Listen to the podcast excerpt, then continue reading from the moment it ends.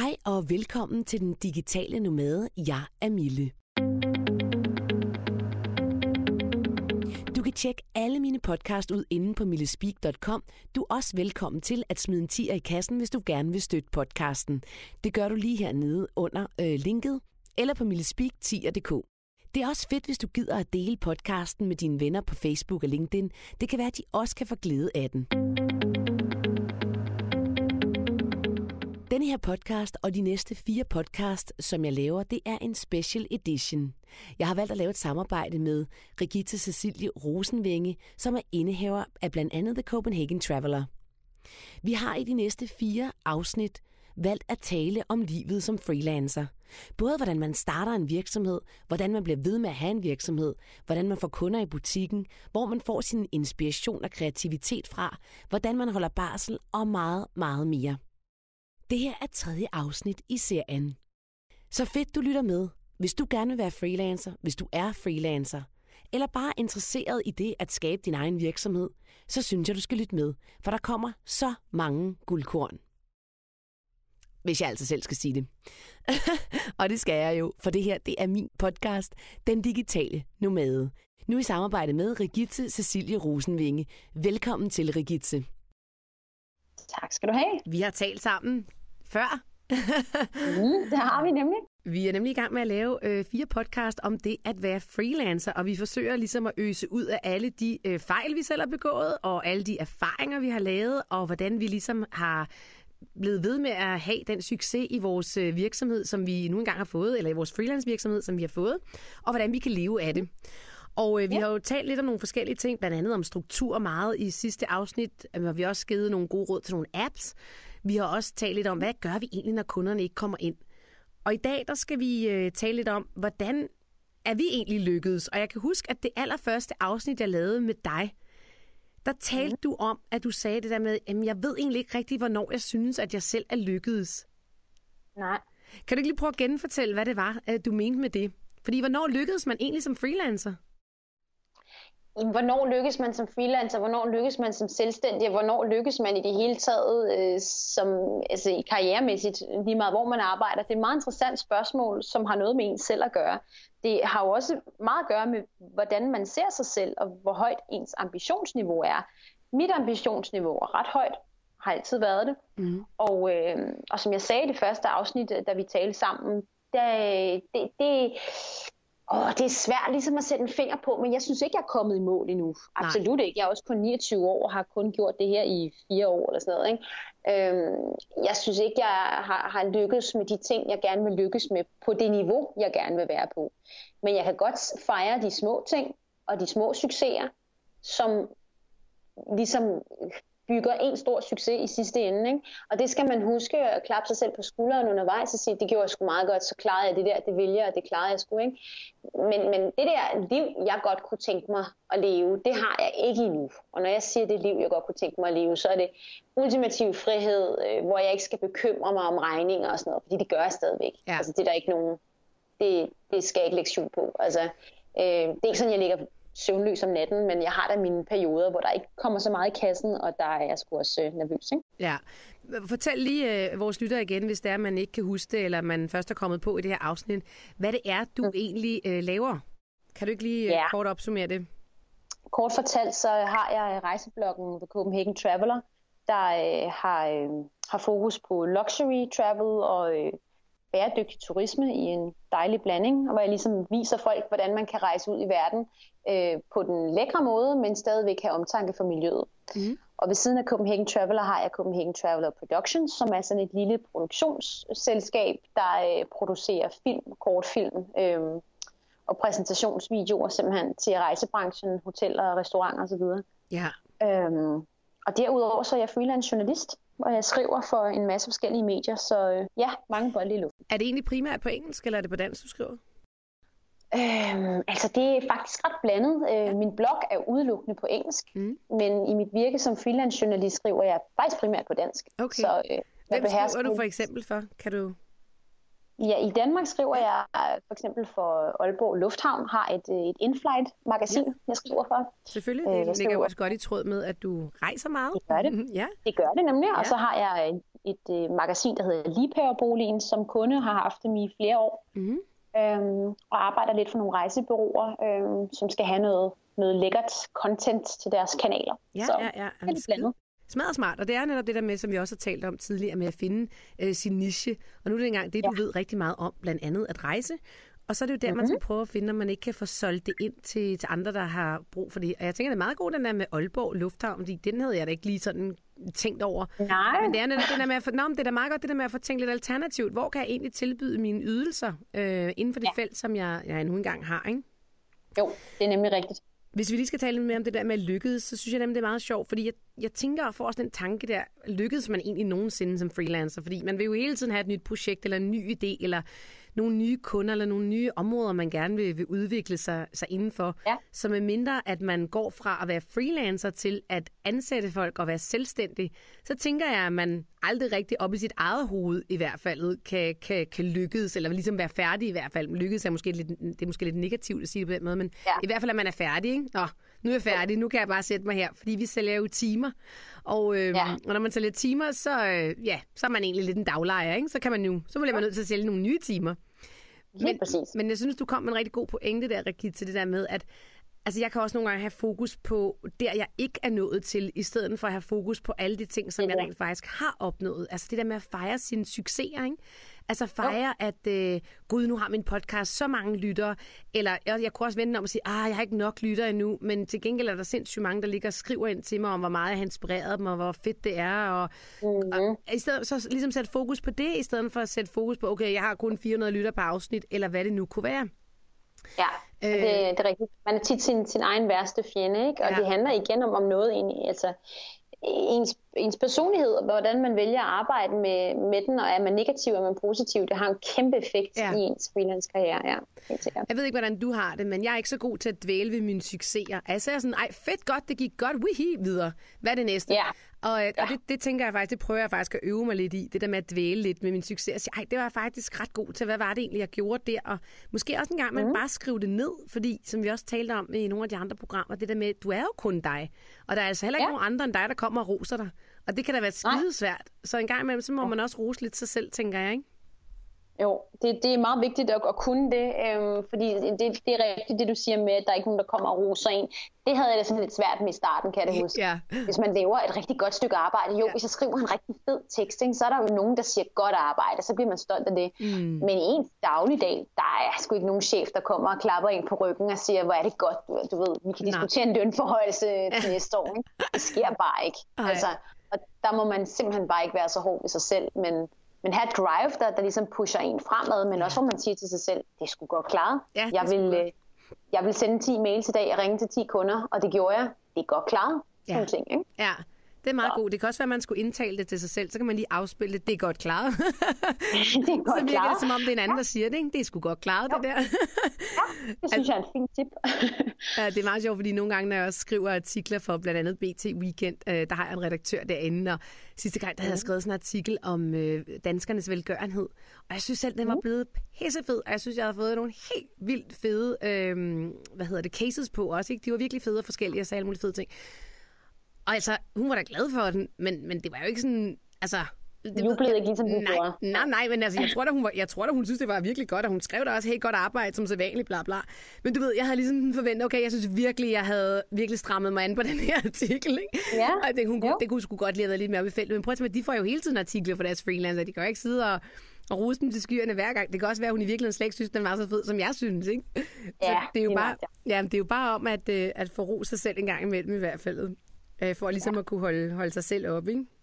Jo, det er Nå, vigtigt. Men hvis vi skal tale mere om, øh, altså, hvordan vi ligesom holder vores business kørende. Altså, jeg kan godt starte... Øh, jeg tænker nemlig, altså, øhm, jeg startede jo, som jeg fortalte dig, som speaker inde på radioen, og så har jeg ligesom udviklet det derfra.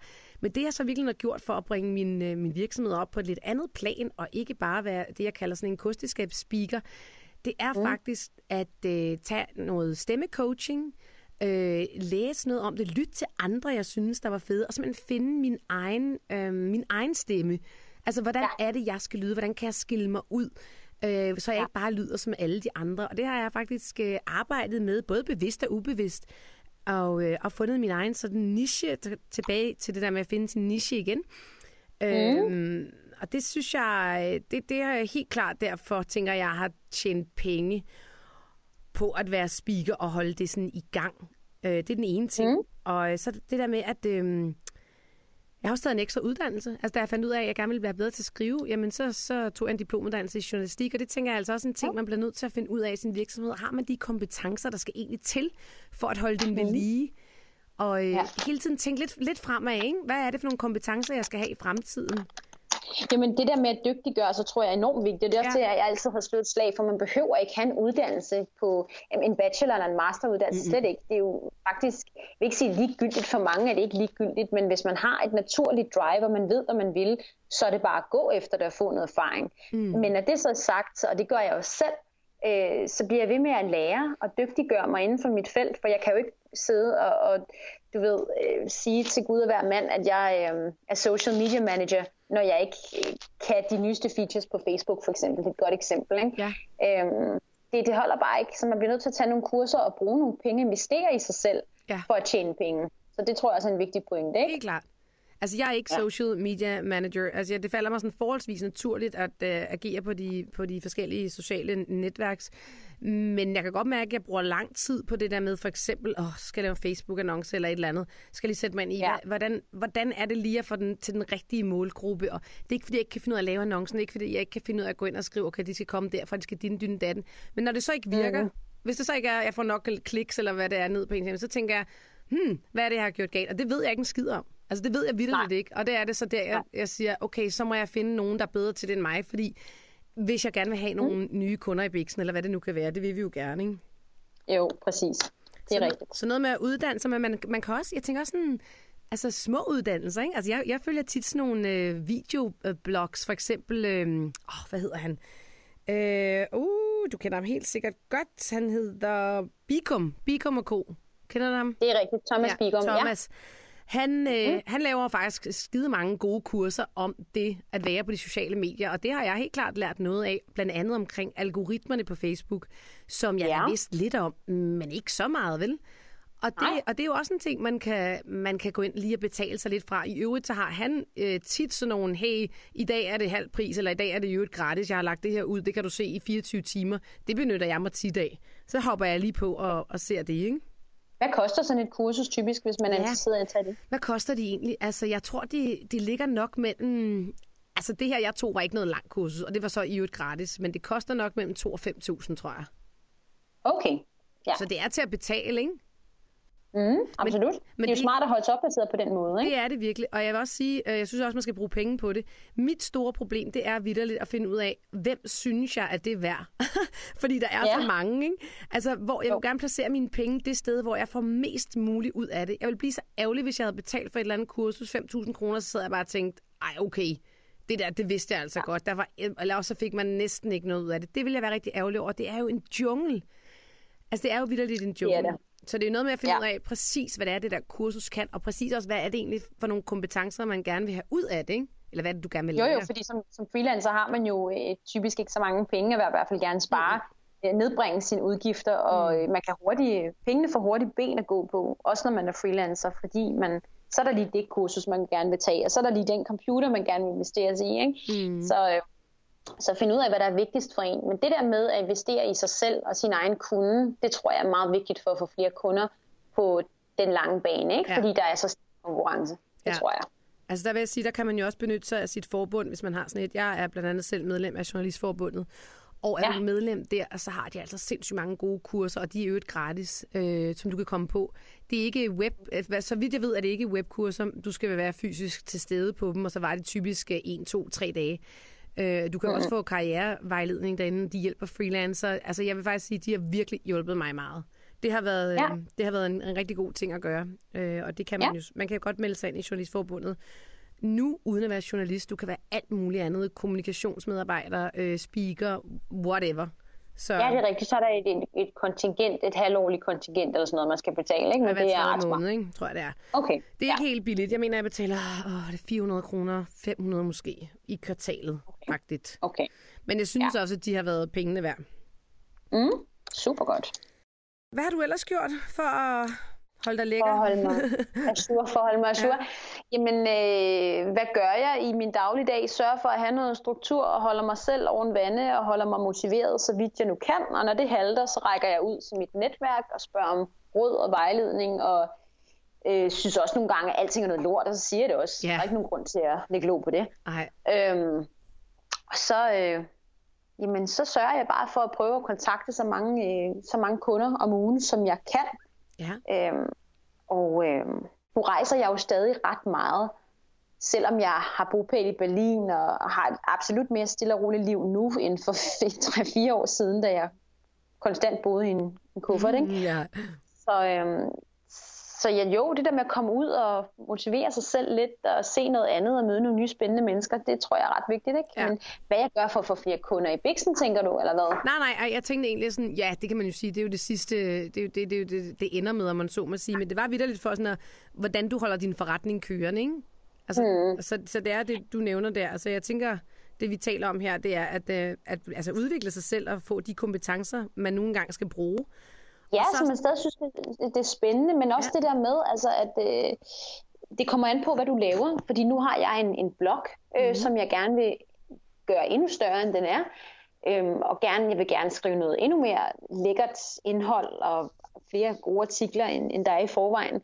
Øhm, så bliv ved med at levere kvalitet, og for eksempel have et nyhedsbrev, hvad enten Ja. du har en webshop eller en blog eller et eller andet online, så er nyhedsbrevet den direkte kommunikationsvej til dine læsere og dine købere, og det er der, du interagerer med dem på den mest personlige måde, du overhovedet kan. Mm. Så det er også en måde at holde forretningen kørende på, lige sende et nyhedsbrev ud en gang om måneden eller noget, ikke? Ja, Lave nogle tilbud og Det- øh, arrangere nogle workshops og sådan nogle ting, ikke? Ja. Der er mange måder.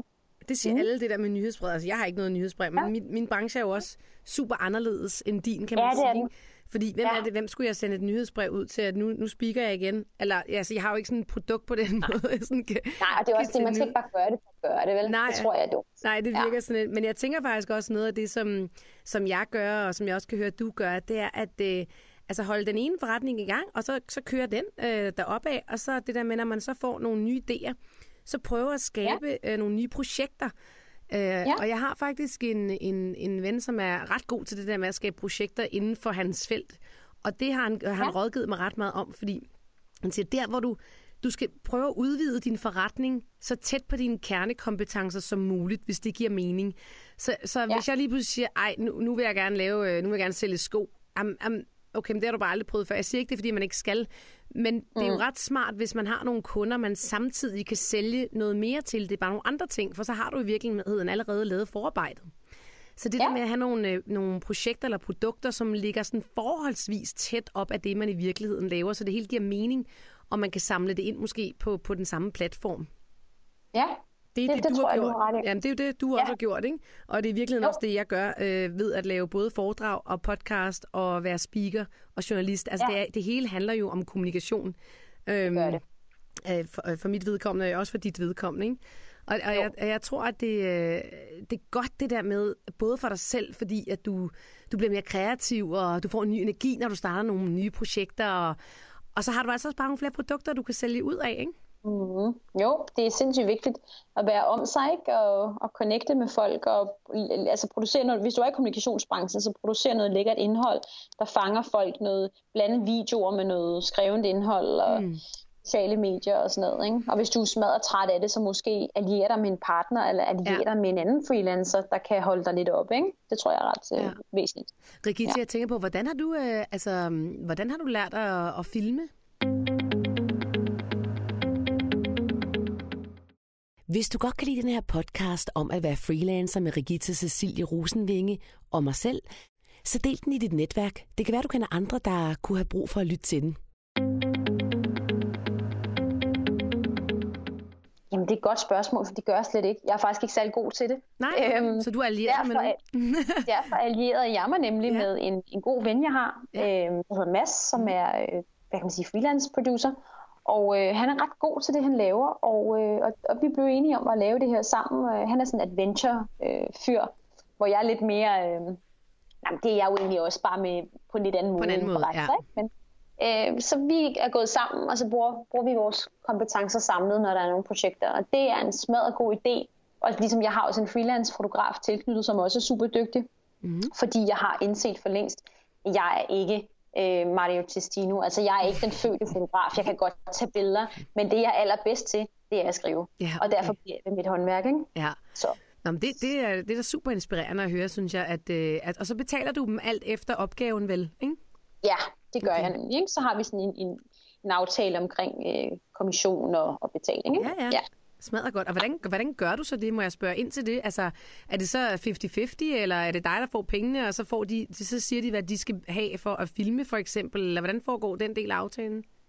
Altså, nu kender jeg dem ret godt, så det afhænger af opgavens okay. omfang man sige. Ikke? Så det, det plejer vi at finde ud af på en måde, så alle er glade. Lad os okay. bare sige det. Okay. Jamen, det er jo meget interessant, fordi hvis man selv skal ud og hyre, hvad er det så egentlig, man skal altså, gå efter ikke? Mm. Øh, som, som freelancer? Så det er meget interessant at vide, hvor, hvor meget man egentlig skal investere i det. Jamen det er det også. Det tror jeg også kommer lidt an på, hvad man sådan selv hvis man har en opgave, man ikke selv kan, kan udføre. Der er ikke nogen grund til at sige nej tak til den, øh, men sige, at man har, øh, man har nogle andre folk tilknyttet sin virksomhed, ja. så man godt kunne levere et, et færdigt produkt alligevel. Ja. Og så må man selvfølgelig øh, tage sin egen halvdel for at have skaffet kunden, øh, og for at lægge brand til og navn til, men også give en, en klækkelig sum, måske 50% er en god idé til, øh, til en anden freelancer, der rent faktisk udfører arbejde. Ja. Så vi kan godt uh, her sætte to store fede streger under det der med at alliere sig med andre. Og igen ja. tilbage til, som vi har talt meget om, have et netværk, som du kan trække på, når der netop er nogle ting, du ikke selv uh, er god nok til i virkeligheden. Ja. Meget vigtigt, ja. Og så godt, at du siger det der med, lad være med at sige nej til en opgave. Hellere sige mm. ja, og så, altså du skal selvfølgelig ikke sige ja, og så ikke alliere dig, vel, fordi så bliver det noget lort. Men sige ja. ja, og så find ud af, hvem der kan løse den her opgave sammen med dig. Det synes jeg faktisk også er en rigtig, et rigtig godt tips øh, til freelancer. Ja, fordi der er så mange, øh, der, der, der freelancer i dag, der er rigtig dygtige til det, så det er nemt at connecte med dem. Det er nemt at finde andre folk, der gerne vil, der gerne vil arbejde og tjene nogle penge. Så hvorfor ikke bare alliere dig med nogen, der er dygtige til det? Du har måske brandet, øh, og de kommer med know-how, måske inden mm. for, for øh, ja, producering af film eller et eller andet. Ikke? Så der er altid en måde, hvorpå man kan, kan levere et godt produkt i sidste ende. Ja. Så i virkeligheden, freelancernes største udfordring er måske at erkende, hvor vi er svage, og så simpelthen øh, søge efter, efter andres know-how. Det tror jeg. Jeg tror også rigtig mange freelancere ser hinanden som, øh, som konkurrenter. Ja. Og det gjorde jeg også selv i starten. Der kiggede ja. jeg på andre øh, freelance-journalister og social media-folk og mm. tænkte, hold op, altså, altså ham eller hende skal jo ikke løbe min opgave, så jeg tror Nej. bare, jeg holder øh, snotten for mig selv. Ikke? Ja, Men det, Ja, og det er der bare ikke nogen grund til, fordi det indså jeg, så mister man både netværk men, øh, og, og gode kontakter, men også øh, opgaver i sidste ende, hvor man skulle, måske i virkeligheden kunne bruge hinanden øh, til at løse dem. Ikke? Så det, det, det synes jeg er en super, super god pointe. Og man kan sige, at vores samarbejde øh, her med de her sådan, fire podcast, dem kunne vi også have lavet mm. være med, hvis vi var bange for, at vi gik ind på hinandens felter. Men i virkeligheden så vælger vi mm. at lave et samarbejde omkring det, og prøve at, at brede et budskab ud, øh, både omkring din bog og omkring min podcast, og, øh, ja. og, og det at være freelancer. Og det synes jeg egentlig ja. er meget interessant, fordi jeg har det præcis på samme måde som dig. Jeg er vidderligt heller ikke bange for at samarbejde med nogen, eller, eller give noget af mig ja. selv, eller Altså, jeg tror vidderligt, man skal, man skal ikke være nærig med sig selv, og man skal ikke tro, at andre stjæler ens job. Og hvis man tror det, så må jeg også bare sige, så er det, fordi man ikke er dygtig nok. Ja, det tror jeg også. Hvis man har, altså man må have selvtilliden i orden på en eller anden måde, selvom det lyder lidt hårdt, så, så, så øh, tænk lidt over det, ikke? Og bruge, bruge andre folk, i stedet for bare at sidde alene og mure sig inde, fordi så møder man jo slet ikke nogen, og så får man heller ikke et særligt godt ry. Så kend en masse mennesker, og være sød og ordentlig ved folk, og arbejde sammen med andre, så vidt muligt du nu kan. Ikke? Ja. Um, det er en god idé. Ja. ja. Jeg tænker også noget, noget af det, som jeg, jeg, jeg tror, jeg har gjort, øh, ikke sådan voldsomt bevidst, men øh, jeg startede jo også der i, øh, altså jeg havde jo startet min virksomhed inden finanskrisen, men jeg gik 100% ind i den i 2008. Og okay. jeg tænker lidt, at øh, altså jeg, jeg har faktisk aldrig på noget tidspunkt gået på kompromis med mine priser. Og jeg har i virkeligheden mm-hmm. også lagt dem ret højt øh, i forhold til mange andre, og specielt faktisk i dag, fordi der er kommet flere og flere speakere af sådan lidt tvivlsom karakter, det vil jeg gerne, øh, det vil jeg gerne sige her, øh, ja. jamen, som måske ikke er det, de lever af, og så er de måske ikke lige fået dygtiggjort sig, og de er fint nok, så er de knyttet et eller andet bureau øh, over i Jylland, hvor de får 100 kroner en flaske øh, rødvin for at sige noget, og de synes, det er skide dejligt og sjovt at høre deres egen stemme. Men i virkeligheden, så ja. er de faktisk øh, ikke særlig gode. Og, øh, og, og det synes jeg vildt, det ligger, at ja. Og jeg ved godt, der er et marked for det. Men der er i ja. den grad også, men man kan bare ikke tjene særlig mange penge, hvis man kun får 100 kroner per speak. Og der er, men der er i den grad også et marked for at være en, en high-end speaker, og, og det er i virkeligheden der, hvor jeg har lagt mig selv øh, oppe. Ja. Og, øh, og folk har også betalt for det, og de har betalt hele vejen igennem. Jeg, jeg kunne slet ikke mærke, at det var finanskrisen. Man kan sige, det var også der, jeg startede, så hvad, hvad var udgangspunktet? Ikke? Altså, det var, jeg ja. vidste jo ikke, hvad der, hvad der havde været før. Øhm, Nej. Og, og jeg tænker lidt, at det tror jeg faktisk også er en af de årsager til, at øh, jeg har haft succes. Jeg har ikke gået på kompromis med udstyret. Jeg er ikke gået på kompromis med min kvalitet, og jeg er ikke gået på kompromis med prisen, fordi jeg har vidst, at jeg har været det værd, faktisk lidt fra starten af, selvom jeg jo var, var ny i branchen, så kunne jeg godt mærke, mm. at mhm. det her det var faktisk noget, jeg godt kunne tage penge for, og jeg var god til. Ja. Og jeg synes også, at det er faktisk også et råd, jeg gerne vil give til andre freelancere, det der med at lade være med at sætte jeres løn for lavt. Fordi det er fandme ja. svært at få den op igen, når man først har øh, sagt, at ah, jeg er jo også ny, og når, um, så, næste, så når man arbejder et år, og man har den samme kunde, så siger man, sidste gang tog du kun 500 kroner, og nu tager du 1500. Altså, det gider jeg da ikke. Det skal man Nej. ikke. jeg tænker, Nej. man skal opdrage dem til, at det er det her, det koster, hvis man vil have noget ordentligt. Og så skal man selvfølgelig levere noget ordentligt. Præcis, hvis det er kvalitet, og man kan stå inden for det. Og det er også det, mange spørger mig om, at der er jo så mange freelancere rundt om i verden. Hvordan, altså, hvordan kan du levere det, som tusindvis af andre gør? Mm. Og mit svar vil altid være, at der er altid brug for kvalitet. Der er altid brug for kvalitet. Om det er så tekster, eller grafisk arbejde, eller illustrationer, eller bogføring. Der er altid brug for folk, der kan deres kram. Øh, det vil der også være fastansatte. Altså, sådan er det bare. Folk, der ved, hvad de laver, mm. fordi der er nok af de andre. Ja. Ikke? Det er lidt sådan, jeg tænker. Der er nok folk, der bare gør det for at tjene lidt til dagen og vejen, og synes, ja. det er lidt skide sjovt at tjene nogle penge til weekenden. Ikke? Ja, ja. Men folk, der virkelig sætter en ære i det, det er, øh, det er respektfuldt, og det har andre folk også øh, ja, brug for og respekt for. Ikke? Så det er ja. sådan, jeg tænker, ja, jeg, t- jeg tænker også, det ved jeg ikke, om du har oplevet, men altså, jeg kan da godt få øh, en opringning, det gør jeg tit. Jeg har jo også mistet sindssygt mange job, fordi jeg er for dyr, men jeg tænker også vidderligt, altså, hvis du aldrig mister et job, så er det fordi, du er for billig. Det er, det er vidderligt ja. noget, jeg tænker over. Altså, jeg tænker, ja. at øh, det er meget ofte, jeg skal forsvare, hvorfor det er, jeg tager den pris, som jeg tager for et stykke arbejde. Fordi så kan jeg få en eller anden, øh, Katrine over for Aarhus, hun, hun tager det halve. Ja, ja, men okay, det må Katrine over for Aarhus også gerne gøre, men nu har du jo ringet til mig, og det er den ja. her pris, jeg tager. Og så prøver jeg at forklare, jeg tror... ja, så prøver jeg lige ja. at forklare dem, hvad det er, jeg kan give dem, øh, ja. er ligesom af, af, hvad kan man sige, af, af kvalitet og ekstra. Jeg er også ekstremt fleksibel, og jeg laver det også gerne om, hvis de ikke er tilfredse, og alle de der ja. ting. Og jeg vil så sige, Rigitte, at det er rigtig mange gange, hvor folk er kommet til mig bagved og sagt, ej, vi havde hyret den her speaker, det gik ikke så godt, kan du ikke lave det? Og så står de der ikke har budgettet, og siger, ej, vi har ikke nu, vi brugt pengene på det. Jamen, det er bare ærgerligt. Så må de have gået, gået her først, og så ender de jo så faktisk med at betale det, ikke? Men, men det er også bare for jeg at sige, at hvis man gerne vil have noget ordentligt, så må man også en gang med betale for det, ikke? Sådan tror jeg faktisk, det er i de fleste tilfælde. Øh, men jeg tror faktisk, vi taler om det. Nu, nu skriver jeg jo og er ja. dygtig til at skrive, og der er mange andre journalister, der er også selvfølgelig dygtige til at skrive og øh, styre sociale medier og, og coache freelancer, som jeg også gør. Men hvis jeg bliver ved med at holde fast i, at det arbejde, jeg laver, det er meget mig, så er der jo ingen, der kan overtage Nej. det. Altså, der er jo kun én mig, heldigvis ja. for det, ikke? Ja. Og det er mig. Ja. Men jeg tror, det er en meget dansk ting i virkeligheden, når vi taler om det her med, med prissætninger, mm. at man skal ikke undervurdere sig selv. Man skal ligesom man skal ikke sætte sig selv for højt.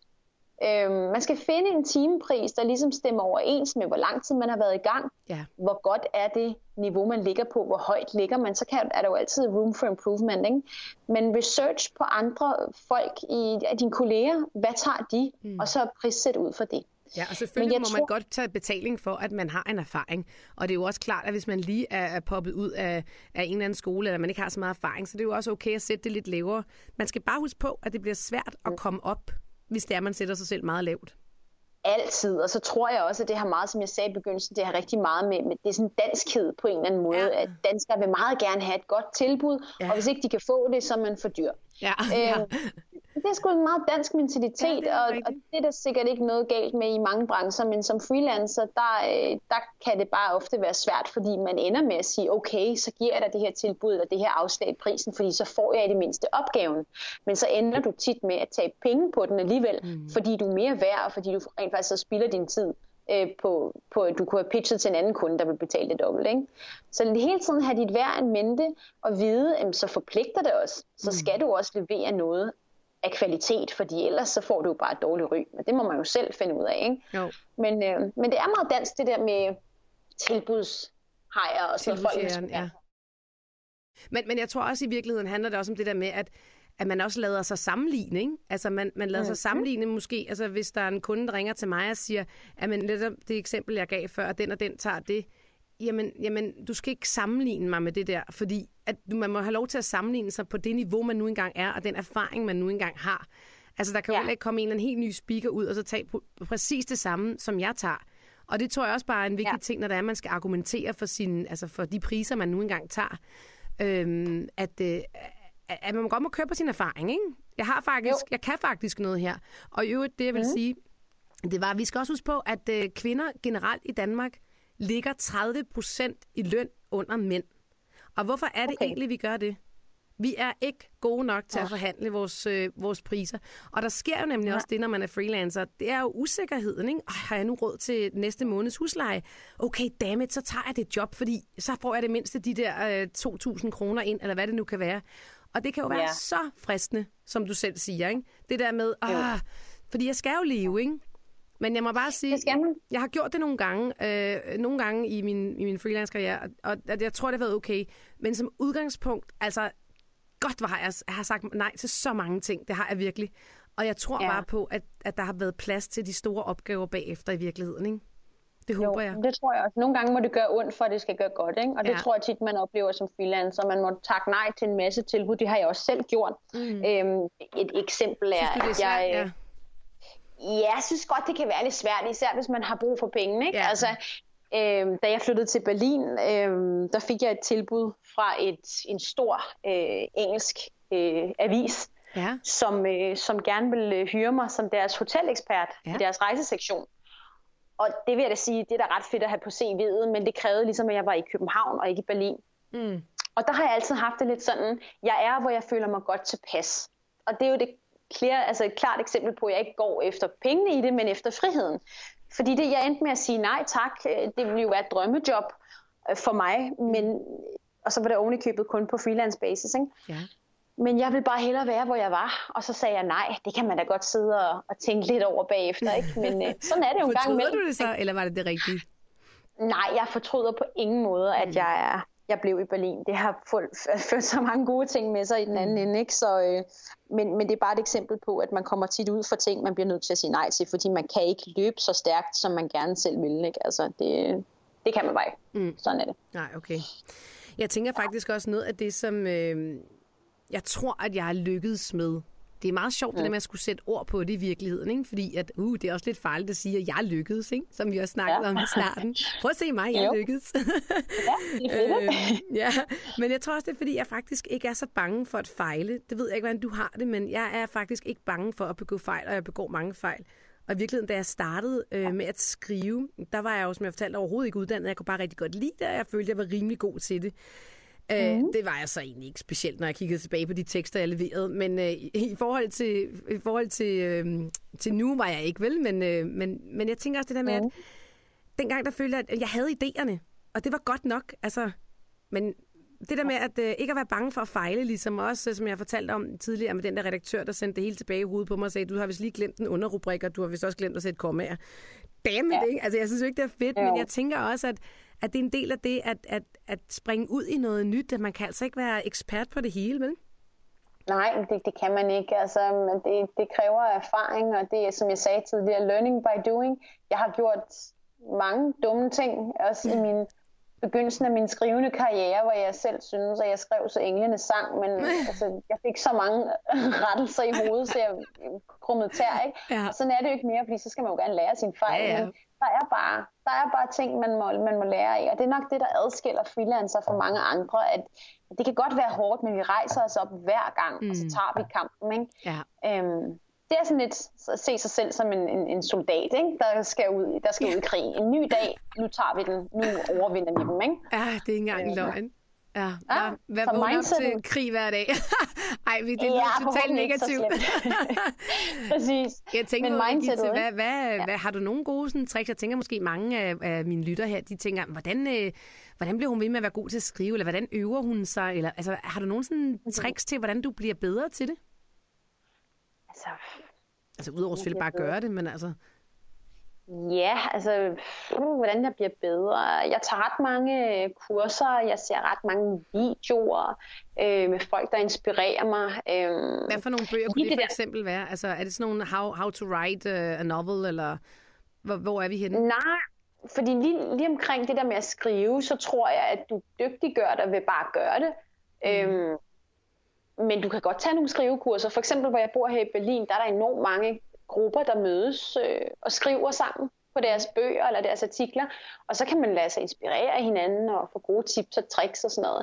Men det er klart, hvis du aldrig har været den, den store hej til at skrive, og hvis du pludselig skal til at levere artikler til et, øh, en, en stor landstækkende avis, så kan det godt være lidt et problem. Ikke? Så du skal mm. kunne lide det, du gør, og du skal vel bruge tiden på en artikel, øh, som ikke nødvendigvis er super godt betalt, fordi det er artikler i dag. Nej, det skal så vi også er, tale om. Det, det, synes jeg. Det skal vi faktisk tale om, fordi nej, men det er faktisk en vigtig ting, fordi det er virkelig faldet øh, med, hvad de betaler for artikler, bare i, i den tid, jeg har været freelancer, altså siden 2008. Og jeg må også sige, altså, hvis du kun skriver artikler til aviser, blade, blog, I don't know, så er det altså svært at leve af. Det tænker jeg i hvert fald. Hvad tænker du om det? Jeg tror næsten, det er umuligt. Jeg har flere øh, kolleger i branchen, der også er meget ældre end jeg, og de har da fortalt om, om du ved, fantastiske dage i 80'erne, hvor man fik mange tusind kroner for en rejseartikel, og i dag får man nærmest ikke noget, vel? Ah, 4.000. 4.000 for et Berlingske, og 1.500 ja. på politikens net, og hvad kan jeg ellers lige ja, ud sådan... Børsen betaler også godt 3.500, tror jeg. jamen absolut, men, men det er jo bare heller ikke nogen appel til alle om, at man gør det for at tjene nogle hurtige penge, fordi det er igen det der med interessen og kvaliteten. Ikke? Du skal virkelig kun gøre det, hvis du synes, det er sjovt, og hvis ja. du er god til det. Ikke? Ja. Øhm, men det er klart, priserne er faldet i og med efterspørgselen. Altså, der er kommet flere og flere, der gør det. Mm. Altså, og, øhm, og derfor tænker jeg også, det er godt, ja. at hvis man er freelance øh, øh journalist, eller eller skriver for nogle medier, eller kommunikation, eller øh, PR-medarbejder. Sådan, altså måske have nogle flere øh, paletter, man kan gå efter, så det ikke kun er, at man skal sidde og ringe op til aviser og magasiner og få nej, nej, nej, eller det kan du godt, men du kan få 1500 man, for det, ikke? og så sidder man og tænker, 1500 godt, der er langt op til en månedsløn på 30.000, ikke? Helt vildt. Så jeg vil sige, det er nærmere en, en bibeskæftigelse. Det er jo også derfor, jeg har forskellige ben i min virksomhed. Mm. Hvis jeg kun skulle sidde og pitche artikler til magasiner, så ville jeg få så vil jeg få et meget, meget øh, langt liv, ikke? og meget, ja. meget lidt at spise. Ikke? Så ja. det handler virkelig om at, øh, at blive utrolig tynd. Ikke? Ja. Så det er en god kur, vil jeg sige. Men at, at lægge sin frø forskellige steder, og så udbygge sin virksomhed, også som freelancer, og sige, ja. men fint, jeg, jeg, jeg for eksempel illustrator er rigtig god til at tegne, men så holder jeg også workshops for folk om, mm. hvordan man tegner, eller hvordan man udvikler sin kreativitet og sådan noget. Gør du det er det? blandt andet det.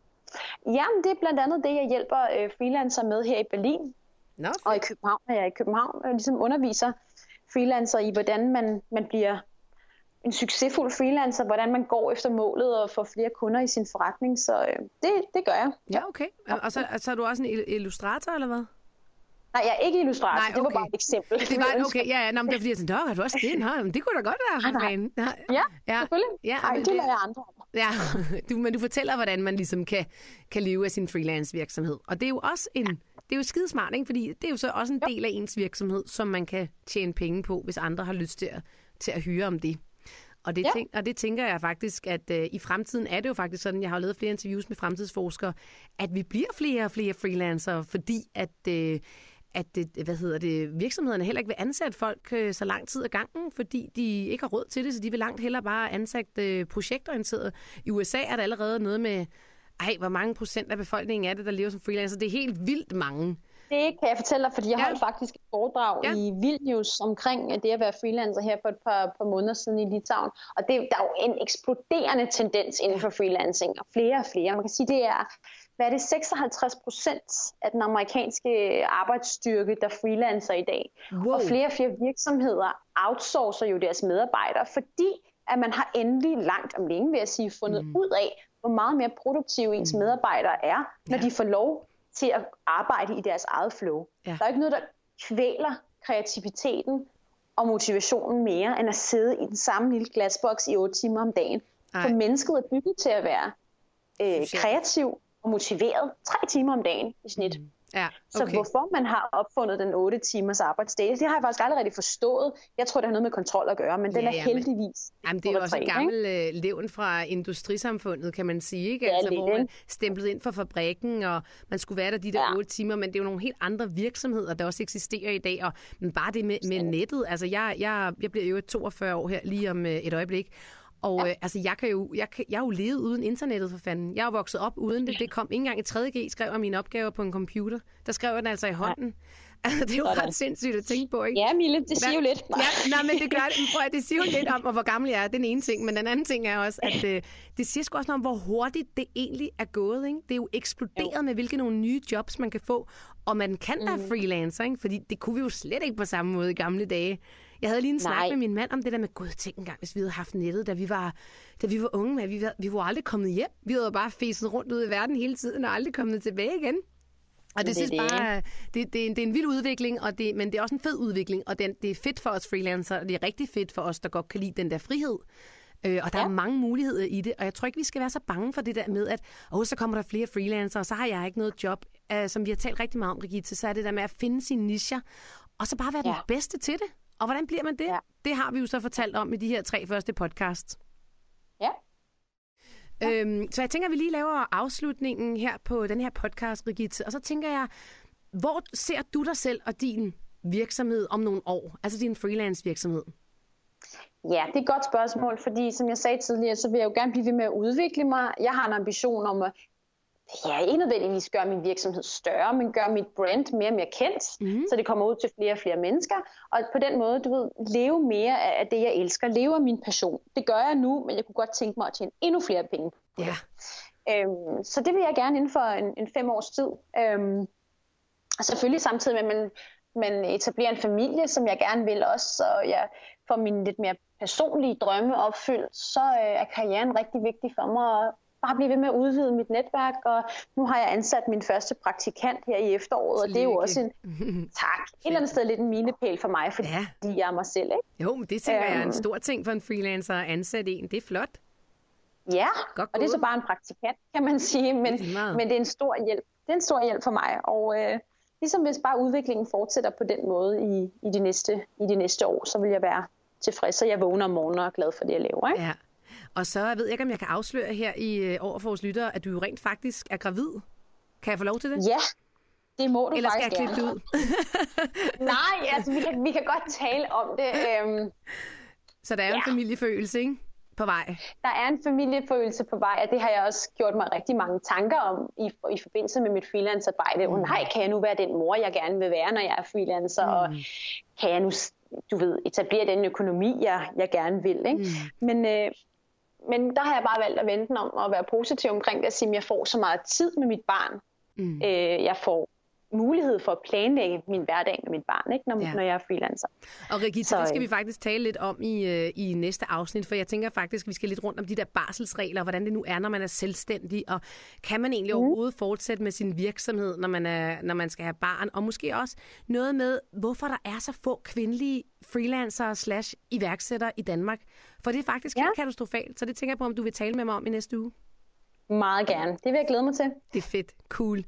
Altså, jeg tænker, øh, for mig er min virksomhed, jeg har også vildt mange drømme og ting, jeg gerne vil. Jeg vil rigtig gerne fortsætte med at speake, fordi det er noget af det, øh, jeg elsker at gøre. Jeg synes, det er skide sjovt, og jeg kan godt lide at tjene penge på det. Men jeg kunne også rigtig godt tænke mig, at de her podcasts blev en stor succes. Jeg kunne faktisk godt tænke mig Ja. også at skrive en bog om det at være digital nomad. Og jeg håber, Ja. at jeg inden for de næste 4-5 år har skrevet den. Og jeg kunne godt tænke mig at være god til det her inden for mit felt. Altså det der med at øh, inspirere andre til at leve på en anderledes måde, øh, eller anden måde, end måske den gængse øh, tankegang er. Mm. Og så kunne jeg godt tænke mig at komme ud og holde foredrag. Flere af dem. Ja, Og, øh, Spændende. og jeg kunne rigtig godt tænke mig at gøre det hele på engelsk også. Ja, der er jo nok at tage fat på, Ja, og ikke? der, det er rigtig godt at have så mange drømme. Jeg vil sige, jeg er også i gang med at skrive min bog, min første bog om freelancing, der udkommer til februar, og Ja.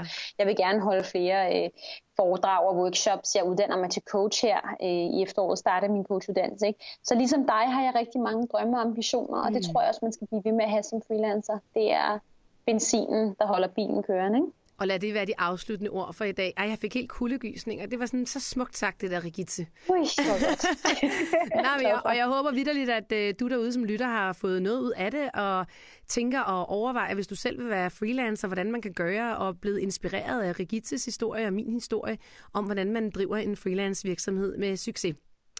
Ja. Vi to, vi tales ved i næste uge, Rigitte. Jeg glæder mig meget til at, at diskutere lidt om, øh, hvordan man egentlig går på barsel, når man øh, har en virksomhed, og øh, ja. også lidt om, hvordan øh, det ser ud med de danske øh, kvindelige iværksættere.